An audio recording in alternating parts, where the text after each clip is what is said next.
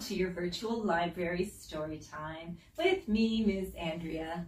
And the story I've chosen today is called The Bear and the Piano, written by David Litchfield. Now, some of you may have heard me read this story last term, so back in May or June in the library, because it had already arrived at our school in May. And I just loved it. For, for those that didn't have a chance, I thought I would share it here. And as you can see, there's some beautiful artwork. And it is a really nice story. So I hope you like it. One day in the forest, a young bear cub found something he'd never seen before. What could this strange thing be? He thought. Shyly, he touched it with his stubby paws. Plunk! The strange thing made an awful sound. So the bear left. But the next day, he came back. And the day after that, too. And for days and weeks and months and years, until eventually, the sounds that came from the strange thing were beautiful, and the bear had grown big and strong and grisly. When the bear played, he felt so happy. The sound took him away from the forest, and he dreamed of strange and wonderful lands. If any of you play an instrument, you might know how that feels. It wasn't long before the other bears in the forest were drawn to the clearing. Every night, a, a crowd gathered to listen to the magical melodies coming from the bear and the strange thing.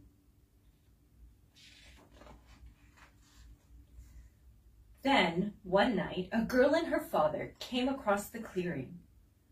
They told the bear that the strange thing was a piano, and the sounds it made were music. Come to the city with us, they said. There's lots of music there. You can play grand pianos in front of hundreds of people and hear sounds so beautiful they will, they will make your fur stand on end. The bear knew that if he left the forest, the other bears would miss him very much. But he longed to explore the world beyond the woods, to hear more beautiful, wonderful music, and play better than ever before. And before long, the bear's name was up in big, bright lights in the big, bright city. So the street signs say Broadway and West fifty-eighth Street. That's New York City, and that's where all, there's so many performances and musicians and plays that go on. And if you can imagine an actual bear playing a piano, a lot of people would pay big money to see that. He played sold-out concerts in giant theaters.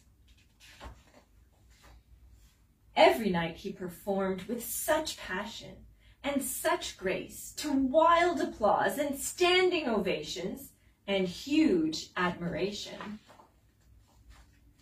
The bear recorded albums that went platinum. He was interviewed for magazines. He won awards. He met new people every day and created headlines everywhere he went. Wow, he's famous. The city was everything he had hoped it would be. But deep down, something tugged at the bear's heart. He had fame and awards and all the music in the world. But he missed the forest. He missed his old friends. He missed his home. So the bear decided to go back. He speedily crossed the river and excitedly bounded into the forest. He couldn't wait to tell his friends about his time in the city. But when the bear reached the familiar clearing, it was empty. No piano, no bears, no anything. The bear started to worry that his friends had forgotten him, or that they were angry that he had left them behind.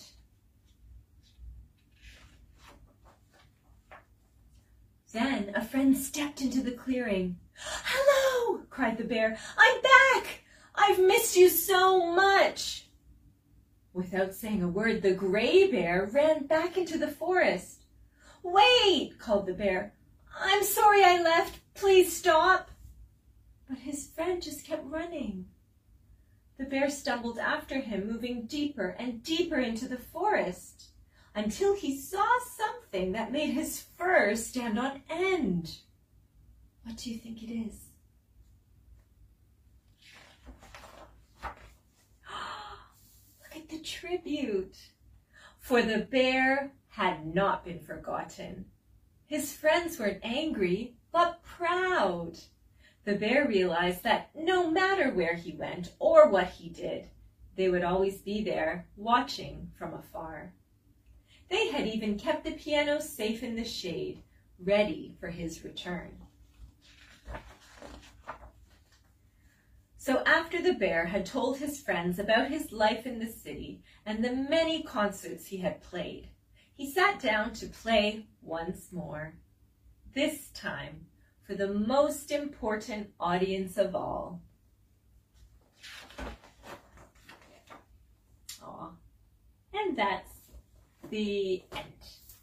So that's a sweet story, and it definitely shows us that, you know, sometimes we think we want to be famous and we want to travel and go places, but actually we're, we're probably going to always want to come back home as well, and know that our friends and our family are the most important thing. So I hope you liked this story today, and remember, you can send me a message if you have a request for a story that I can read for you here on your virtual library story time. Until next time, happy reading. Bye.